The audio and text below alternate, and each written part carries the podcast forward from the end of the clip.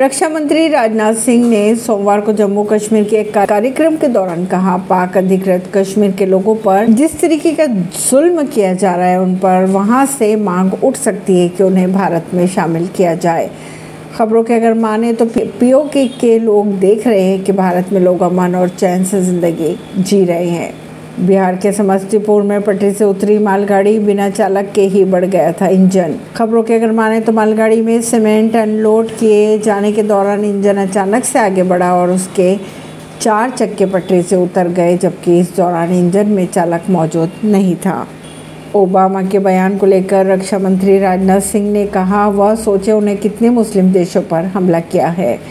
पूर्व अमेरिकी राष्ट्रपति बराक ओबामा के भारतीय मुसलमानों के अधिकारों को लेकर दिए गए बयान पर रक्षा मंत्री राजनाथ सिंह ने प्रतिक्रिया देते हुए कहा, भारत ही एकमात्र ऐसा देश है जो पूरी दुनिया के लोगों को परिवार का सदस्य मानता है। उन्होंने ये भी कहा कि ओबामा अपने बारे में सोचे कि उन्होंने कितने मुस्लिम देशों पर हमला किया है।